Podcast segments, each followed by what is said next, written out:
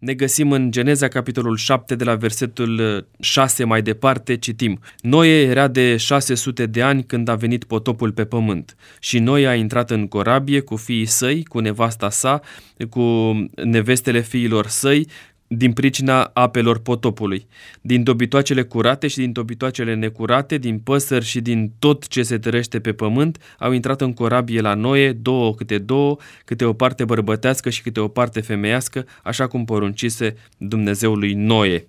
Laurențiu, apar aici câteva detalii, și anume vârsta lui Noe, și te rog să ne spui de ce Moise simte nevoia să dea vârsta lui Noe în momentul de față și apoi ni se dau detaliile cu privire la felul în care au intrat animalele în corabie și bineînțeles, așa cum am discutat noi în ediția precedentă despre faptul că în corabie au intrat fiii lui Noe, soția lui Noe și soțiile fiilor săi.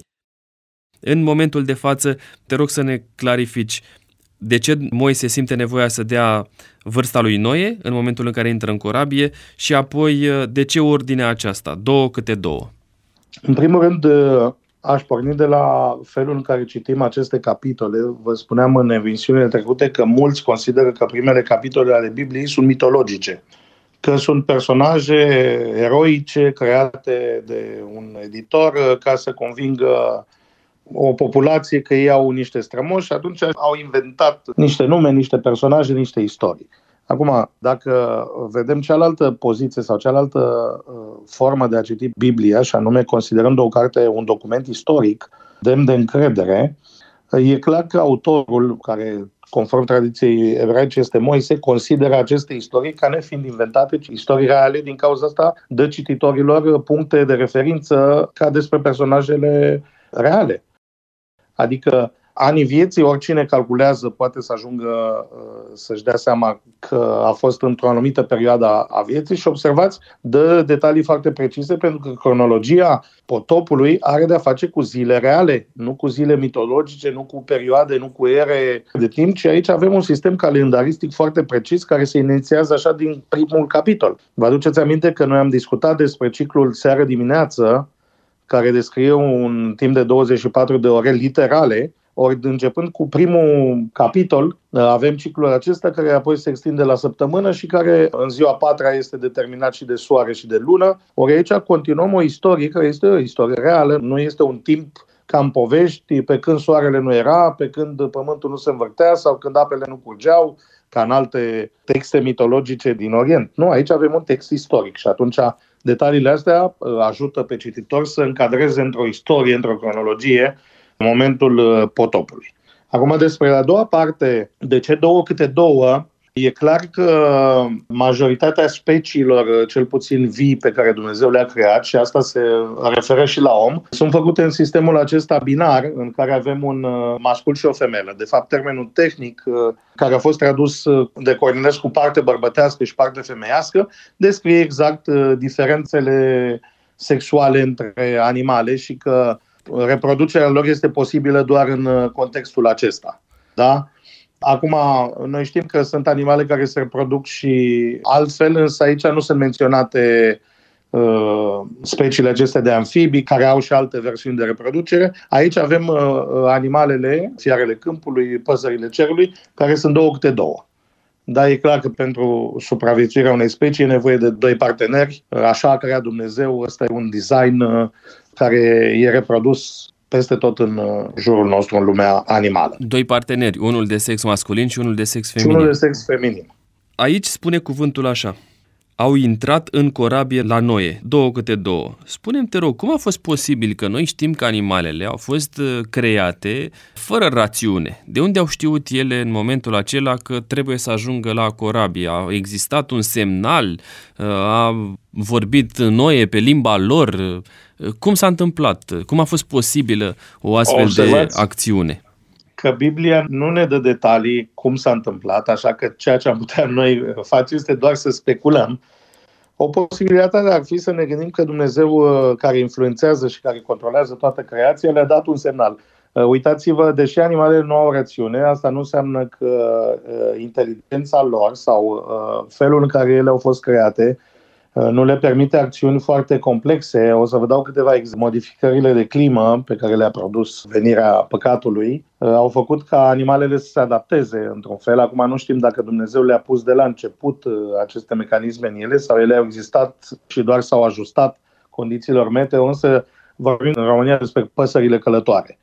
Oricine a văzut formarea unui stol, oricine vede cum se pregătesc păsările înainte de plecarea lor, rămâne uimit eu mi-aduc aminte că eram copil și vedeam că sunt stoluri care au forma de V, erau stoluri care erau rotunde, erau uh, stolurile de rândunele, care, deci fiecare stol este o minune în sine. Coordonarea dintre toți membrii stolului uh, S-au făcut documentare despre faptul că păsările au în calcul uh, curenții de aer, rezistența aerului, de felul în care se dispun, distanța la care se dispun păsările când zboară, faptul că fac cu rândul ne arată niște mecanisme foarte complexe pe care nu le putem explica decât ori prin faptul că Dumnezeu e un designer uh, perfect care a creat niște sisteme autoajustabile la foarte mulți parametri, ori putem să înțelegem că în cazul potopului poate că ceva supranatural a influențat aceste animale. Oricum, nu ne spune că Moise le-a strâns două câte două, ci ne spune că au venit. Și cred că un fenomen similar pe care îl vedem în migrării păsărilor, uh, același lucru îl vedem și la fluturi și la alte specii, poate că un mecanism ca ăsta a făcut uh, acest lucru. Acum, de ce nu toate păsările? Cum a făcut Dumnezeu? Nu știm, textul nu ne spune, însă a fost o realitate. Moise într-o zi uh, s-a trezit că au început să vină animalele Noe. și a intrat în corabie. Noi, noi, noi într-o zi, dar Moise relatează istoria. Moise relatează, da, cer scuze. Așa că cum vă spuneam, cum textul nu ne spune, noi putem face speculații, însă avem chiar și în lumea de astăzi fenomene similare sau fenomene care ar putea arăta că un mecanism există în mintea animalelor. Revin la o discuție pe care am avut-o anterior. Aici se vorbește despre animale, că au venit două câte două, parte bărbătească, parte femeiască. Se aplică același sistem și în ceea ce îl privește pe om?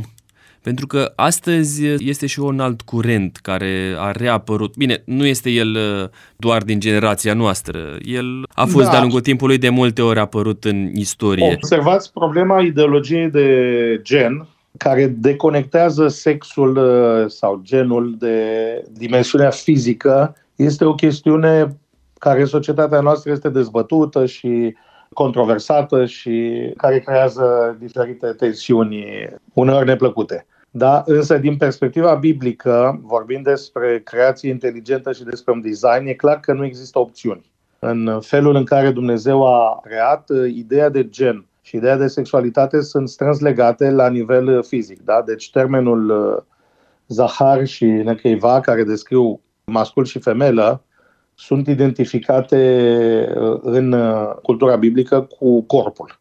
Da? Observați că în uh, cultura sau în dezbaterea de astăzi vorbim mai mult despre o dimensiune internă, psihologică, care neagă realitatea trupului. Biblia ne vorbește despre faptul nu că avem trupuri, că suntem trupuri, nu că avem suflete, ci că suntem suflete.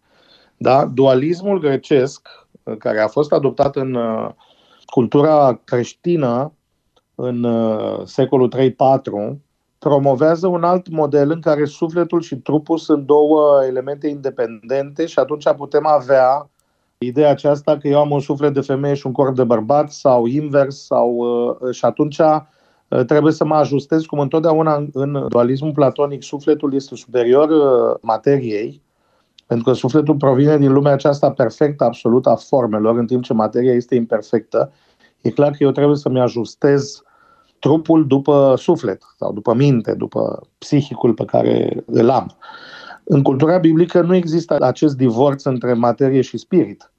În cultura biblică, omul este făcut un suflet viu, zice Biblia, reuniunea dintre suflarea de viață și materia, pământul din care a fost luat, produce acest om care este un suflet viu. Deci, trup și suflet. Legătura psihosomatică nu poate fi distrusă și nu există o superioritate între corp și minte. Din cauza asta, conceptul de gen și sexualitate în Biblie sunt uh, una. Acum, în funcție de ce model uh, filozofic uh, adoptăm, ce sistem de credință avem, putem vorbi despre diferite modele. Acum, din punct de vedere biblic, nu există opțiune pentru varietate în privința aceasta. Din cauza asta, orice deviere de la planul lui Dumnezeu este considerat o aberație. în textul biblic. Prin urmare, și în ceea ce îl privește pe scurt, așa și foarte clar, și în ceea ce îl privește pe om, în creația lui Dumnezeu, în ordinea lui Dumnezeu, bărbații sunt bărbați, femeile femei și cei doi, adică bărbatul și femeia, creează un cuplu așa cum Dumnezeu l-a lăsat și nu Care altfel. împlinește porunca de a se reproduce, de a umple pământul și care perpetuează în felul acesta viața. După cele șapte zile, spune cuvântul, citez uh, Geneza 7, versetul 10, au venit apele potopului pe pământ. În anul al 600-lea al vieții lui Noe, în luna a doua, în ziua 17 a lunii, în ziua aceea s-au rupt toate izvoarele adâncului celui mare și s-au deschis tăvilarele cerurilor. Acele șapte zile din momentul în care s-a închis ușa corabiei, din momentul în care au intrat animalele, a intrat familia lui Noe în corabie uh, și până în momentul în care a izbucnit potopul propriu-zis, ce rol au avut? Poate că același rol pe care l-au avut uh, cele șapte zile înainte de căderea Ierihonului. Uh, nu știm dacă a mai fost o șansă ca cineva să intre, că corabia a fost închisă, Însă observăm uh, că timpul acesta mai apare și în alte locuri în Biblie în care Dumnezeu uh, inițiază un ciclu un ciclu nou, uh, o nouă omenire, da, printr-un ciclu special de șapte zile. Lumea noastră a început pentru un ciclu de șapte zile și atunci poate că noua lume începe și ea printr-un ciclu de șapte zile. Va fi distrusă și apoi se reinițiază civilizația. E greu să spune pentru că textul nu ne explică de ce ar fi putut să intre în curabil să înceapă să plouă Însă Biblia ne spune că a trecut timpul acesta, Dumnezeu l-a anunțase dinainte, așa că vedem și aici împlinirea unui plan pe care Dumnezeu l-a avut. Am putea să speculăm. Unii au propus ideea că e posibil că timpul acesta a permis animalelor Știți, e, e o discuție foarte complexă, pentru că o să vedem că potopul a durat doar 40 de zile, însă până când apele au scăzut, a însemnat aproape un an de zile. Și întrebarea este la cât de multe animale, observați, Biblia nu ne spune câte animale au intrat, credem că au intrat multe, uh, Dumnezeu zisese iați de mâncare pentru tine și pentru animale, însă întrebarea este dacă chiar puteau fi hrănite toate animalele un an întreg sau aproape un an cât a durat uh, potopul. Și aici unii oameni, există și oameni de știință creaționiști care acceptă istoria aceasta a potopului ca fiind o istorie reală, au propus ideea că e posibil ca această perioadă să fi permis animalelor să se adapteze un pic în condițiile acestea de spațiu strâmt, ba chiar s-a propus ideea că e posibil ca foarte multe dintre ele să fi intrat într-un fel de stadiu de hibernare.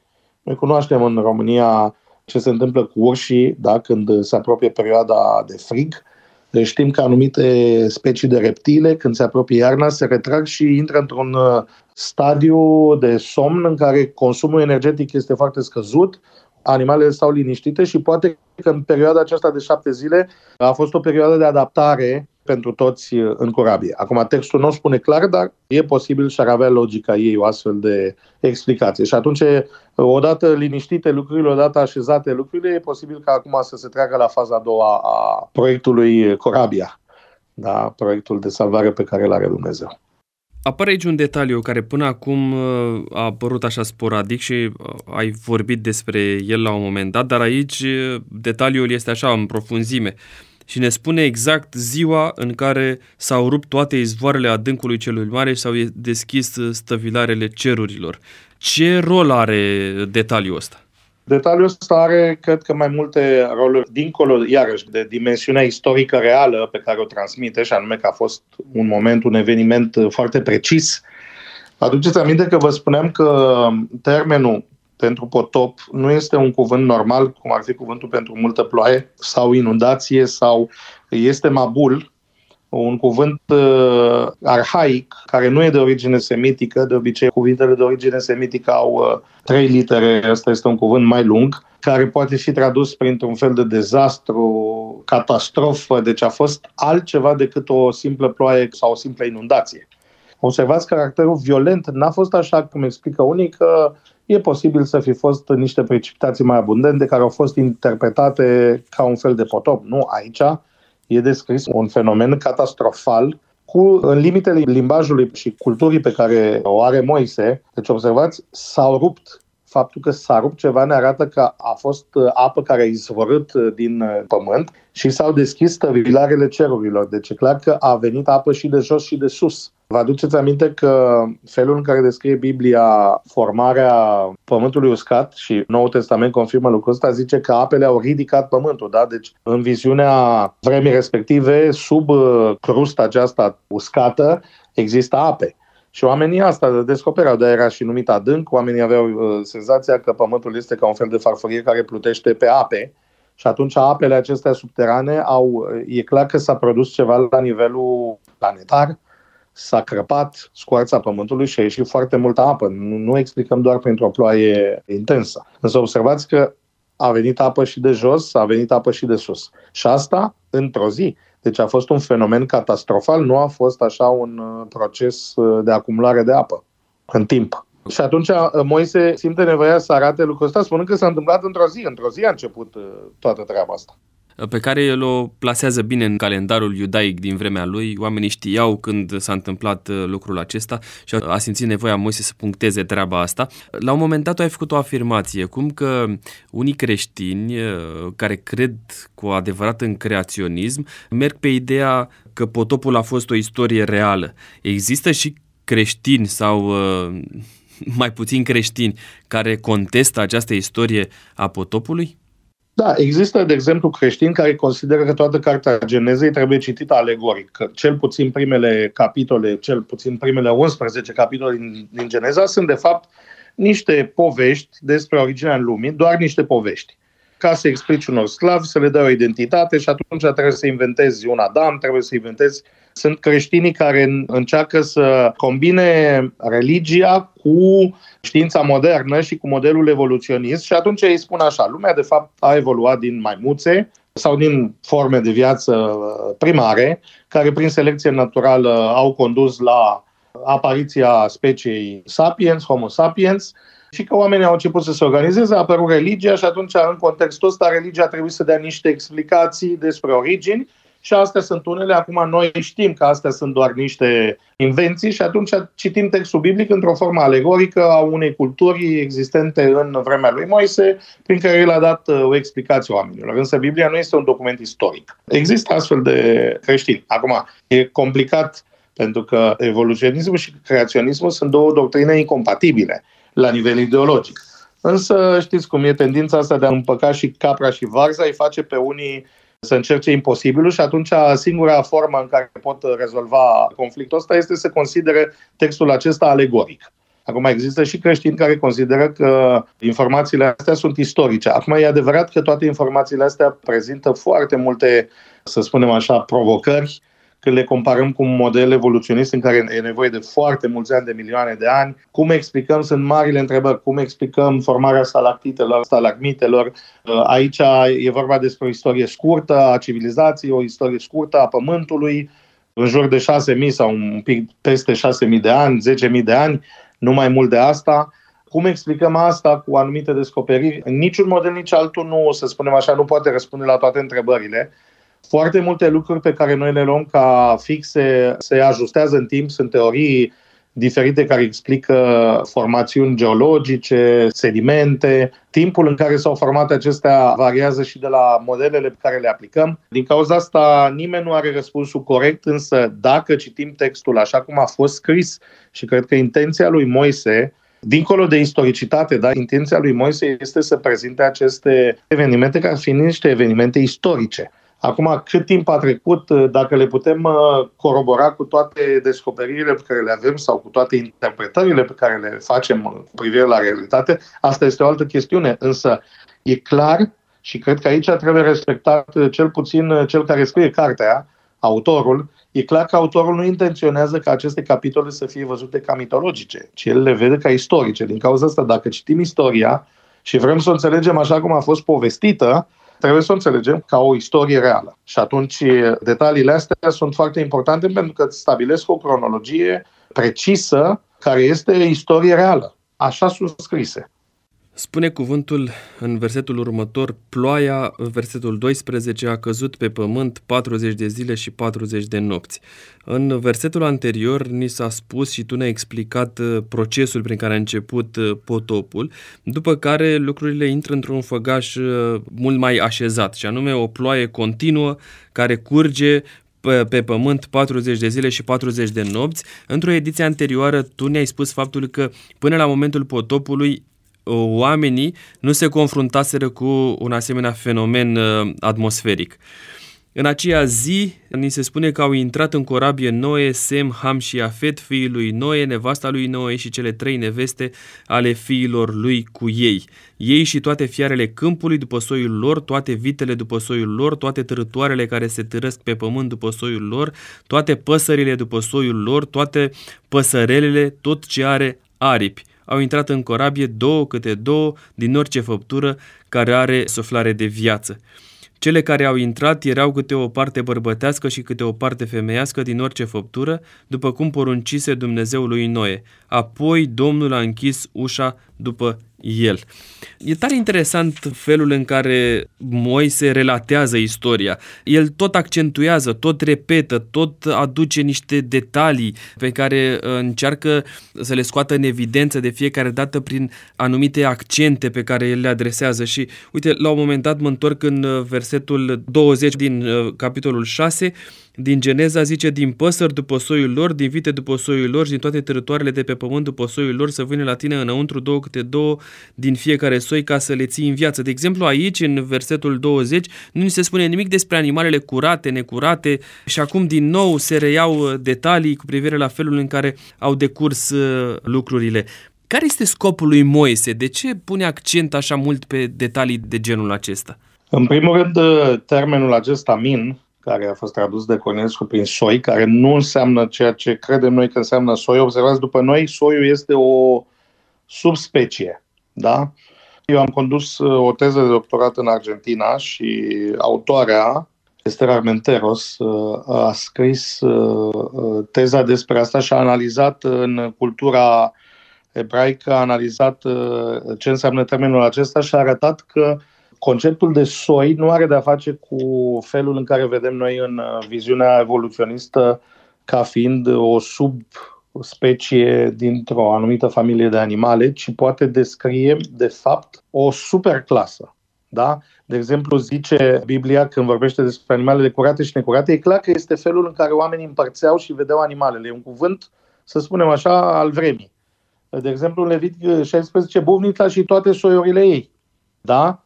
Și atunci o putem înțelege soiul ca fiind o subspecie sau uh, uneori o supraspecie pentru că zice după soiul lor, adică îți arată că soiul este de fapt o categorie superioară, nu o categorie inferioară. Nu există o bufniță și acum mai multe feluri de bufniță, ci poate să reprezinte și o clasă de animale și toate variantele de animale care există. Da? Deci, ca să înțelegem un pic așa uh, mai pe românește, noi când zicem rase, da? rase de câini, ne gândim, uh, avem câinele și acum rasele sunt o categorie derivată.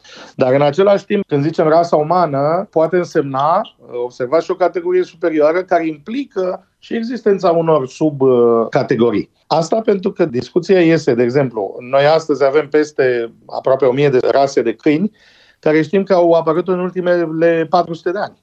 Da? În perioada medievală, în Europa existau 4 sau 5 rase de câini. Toate celelalte sunt produsul încrucișărilor sau a selecției genetice făcute de crescătorii de animale. Da, acum întrebarea este dacă ne gândim la cuvântul soi.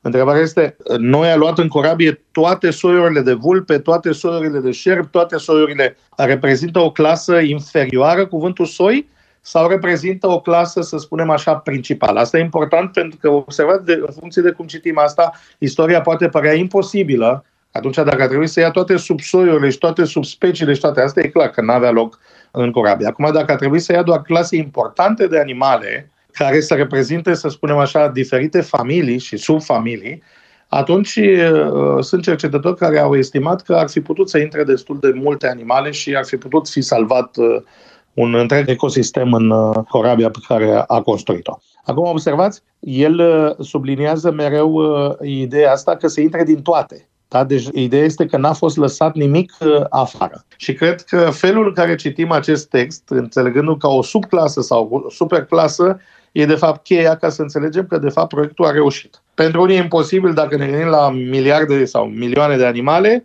pentru alții este posibil dacă ne gândim în jur de câteva sute de mii de, de clase de animale.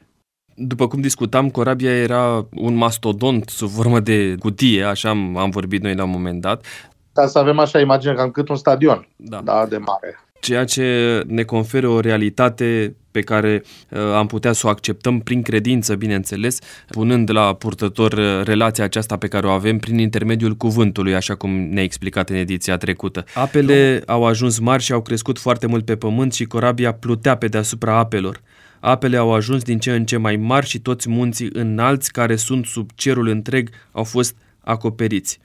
Cu 15 coți s-au înălțat apele deasupra munților care au fost acoperiți și a pierit orice făptură care se mișca pe pământ, atât păsările, cât și vitele și fiarele și tot ce se trapă pământ și toți oamenii. Versetele acestea vorbesc despre imensitatea apelor, despre cum arăta în momentul acela întreg pământul, despre consecințele aduse de potop și despre faptul că nimic și nimeni nu mai exista atunci pe fața pământului, pentru că nu e așa Dumnezeu spusese că va nimici toate viețuitoarele prin potopul acesta, ca urmare a neascultării lor, ca urmare a împotrivirii omului față de Dumnezeu. Cât de importante sunt uh, detaliile acestea? Te rog. Asta vreau să spun că există mai multe opinii cu privire la extensia catastrofei. Da? Un lucru e foarte interesant și anume că în diferite culturi există istorii, mitologii sunt numite, da? pentru că nu sunt considerate istorice, dar există în foarte multe culturi și vreau să spun că nu doar culturile din Orientul apropiat, ci culturi care sunt la distanțe. Și maiașii au și aztecii au și în Sud America. Există imaginea aceasta a unei inundații catastrofale. E adevărat cu diferite nuanțe. Da? La unii se salvează altfel, alții intră într-o corabie, alții se suie pe un munte înalt sau plutesc pe o plută, deci sunt mai multe variante, dar motivul acesta al unei inundații catastrofale există. Da?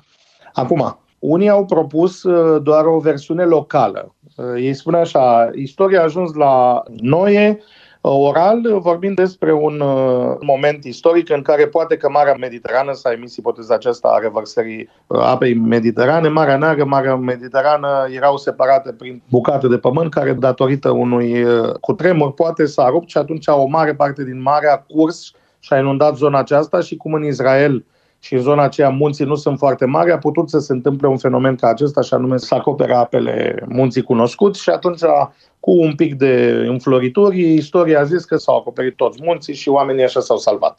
Da? Acum, dacă privim istoria din perspectiva în care este povestită, ea nu este povestită doar ca un fenomen local, și aici încep întrebările. A ajuns apa și mai mare decât muntele Everest, pe care noi astăzi îl cunoaștem ca fiind cel mai înalt munte? Observați din perspectiva în care e povestit textul aici, nu ni se spune ce munte a acoperit. Oricum, când uh, corabia se așează, se așează pe muntele Ararat, care e un munte destul de înalt, dar nu sunt munții iudeii, care sunt ca niște dealuri, ca niște coline pentru noi. Deci nu avem de ce să credem că e vorba doar despre o versiune locală, ci felul în care e povestită istoria ne arată că a fost un fenomen universal, un fenomen global. Acum, de unde atâta apă? E clar că dacă ne uităm la detaliile care au fost menționate, că a ieșit apă de jos, a curs apă de sus, e clar că a fost un fenomen uh, catastrofic uh, uh, universal și așa este scrisă istoria și așa ar trebui să o credem. Dar acum, dacă avem o minte sceptică sau o minte care nu vrea să accepte aceste detalii și le consideră ca fiind neistorice, atunci e clar că vom propune diferite modele ca să armonizăm pe de o parte textul cu realitatea pe care ne închipuim noi. Însă faptul că ideea unui potop uh, sau unei inundații catastrofale apare și în culturi la distanțe foarte mari geografice ne arată totuși că e posibil să fi fost uh, un fenomen uh, destul de răspândit și atunci trebuie să luăm textul biblic ca atare și să considerăm că a fost un fenomen teribil. Observați de câte ori se repetă în ultimele versete și toate făpturile de la om până la dobitoace, n-a scăpat nimic. În versetul 23 zice, toate făpturile care erau pe fața pământului au fost nimicite, de la om până la vite, până la tărătoare, până la păsările cerului au fost nimicite, n-a rămas decât noi și ce era cu el în corabie. Faptul că se repetă de atâtea ori ideea aceasta că s-a nimicit tot, 22 zice, tot ce era suflat, tot ce avea suflare de duh de viață în nări, tot ce era pe pământ uscat, a murit, ne arată că a fost un eveniment teribil, catastrofal și trebuie să-l credem ca atare. De fapt, Dumnezeu l-a conceput așa, Dumnezeu l-a anunțat și Dumnezeu l-a adus la existență, așa că să punem la îndoială faptul că Dumnezeu poate acoperi munții cu apă, mi se pare că ieșim un pic din cadrul textului care ne-l prezintă pe Dumnezeu ca un Dumnezeu atot puternic. Două întrebări. Prima dintre ele, ai făcut uh, la un moment dat afirmația că această corabie s-a oprit pe muntele Ararat. O să discutăm la un moment dat câteva argumente pentru care noi credem lucrul acesta, dar atunci când vom ajunge acolo. Acum te întreb dacă istoria ne spune de unde a plecat, care era locul în care s-a construit corabia. Istoria nu ne spune absolut nimic. Observați în afară de, așa cum am discutat noi în primele capitole, în afară de niște puncte de referință care sunt Eufratul, rău, da, cele patru râuri care înconjoară Uh, țara Edenului și despre care noi am discutat că e posibil să fie localizate unde astăzi sunt localizate râurile acestea sau să fi fost uh, râurile de astăzi doar o reflectare a unor uh, nume din vechime, nu avem detalii topografice ca să putem să știm unde s-a construit corabia, cât a mers. Observați, Biblia nu ne dă aceste detalii pentru că cred că nu erau importante. Adevărul este că nu sunt importante dacă ne gândim că nu era important de unde pleacă.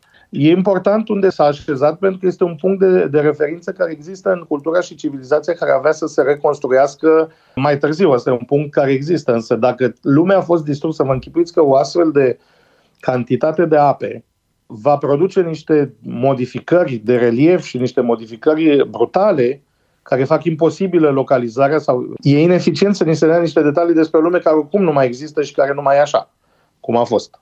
Cea de-a doua întrebare care este legată de prima. Nu știm, uh, nu avem informații cu privire la locul în care a fost construită corabia. Ne imaginăm că exista o lume totuși limitată de persoane, nu ca în numărul de astăzi. Cu toate acestea, doresc să te întreb, au avut toți în mod egal acces la informație acum că într-o perioadă de timp o să vină un potop toți oamenii de pe fața pământului? Acum, E clar că noi nu putem să ne pronunțăm Biblia când vorbește despre descendenții diferitor persoane care sunt uh, menționate în, uh, în genealogie. Observați, menționează de obicei primul născut, tocmai ca să se vadă o continuare, o continuitate a unei linii și ni se spune a născut fi și fiice. Acum, arată creșterii unei populații care trăiește până la 900 de ani. Noi nu putem calcula, nu e ușor să o calculăm. Am putea să o facem, însă întotdeauna vor fi atât de multe variabile care nu ne vor permite să avem o cifră exactă. E clar că nu știm nimic, pentru că Biblia nu ne dă detalii, despre gradul de civilizație, sistemul de comunicații care există, felul în care era organizată lumea atunci. Acum, sunt diferite modele. De obicei, noi, în istorie, adoptăm uh, doctrina evoluționistă și o aplicăm de multe ori și la istorie și ne imaginăm. Uitați-vă în filmele care s-au făcut. Hollywood contribuie foarte mult la propagarea acestei uh, imagini evoluționiste. De obicei, oamenii din trecut sunt mai primitivi decât noi. Sunt descriși uh, trăind în peșteri, îmbrăcați cu piei de animale, fără niciun fel de civilizație, abia dacă au descoperit focul, cu bâte, cam asta este imaginea. Acum, din când în când, anumite descoperiri arheologice, fie că vorbim despre piramide, fie că vorbim despre alte lucruri, ne arată că totuși civilizațiile dinaintea noastră, cel puțin în anumite aspecte, poate că au fost un pic mai evoluate decât noi, pentru că noi la ora actuală nu avem încă metode, de exemplu, de tăiere a pietrei atât de precise cum le-au avut ei, sau se pot menționa multe artefacte arheologice care s-au descoperit și care ne arată că societatea nu era chiar atât de primitivă pe cât noi imaginăm.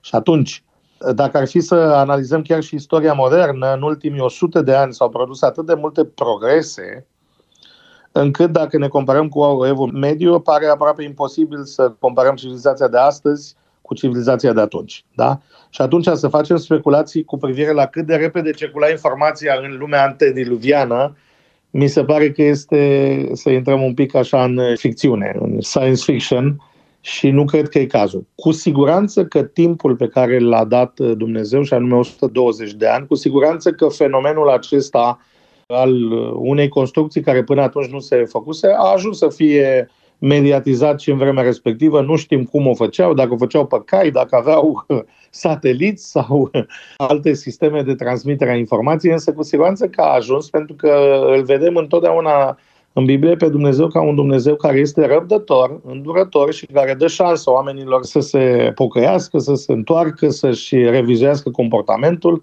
așa că nu putem acuza din istoria aceasta că săraci unii s-au trezit fără să știe, trăind liniștiți și în pace și fiind foarte buni, s-au trezit nimiciți de un Dumnezeu capricios care s-a supărat pe omenirea. Evaluarea supranaturală pe care o face Dumnezeu a situației Pământului ne arată că El știe că gândurile omului sunt îndreptate numai spre rău și atunci dacă să spunem că n-au putut comunica cel puțin Duhul Sfânt care s-a luptat cu ei la nivel personal, a făcut ceva încât oamenii să poată fi judecați corect, să nu zică nimeni n-am știut, n-am avut nicio șansă, n-am putut fi salvat. Cred că asta este ceea ce ne transmite textul biblic. Laurențiu, suntem la finalul ediției de astăzi. Am vorbit despre momentul acesta al începutului potopului. De fapt, versetul de încheiere al capitolului 7, versetul 24 zice Apele au fost mari pe pământ 150 de zile, a plouat continuu 40 de zile. O să vorbim despre felul în care uh, și-a adus Dumnezeu aminte de Noe și de corabie, Cumva este o expresie foarte interesantă asta și cred că o să fie o discuție foarte profundă cu privire la expresia aceasta.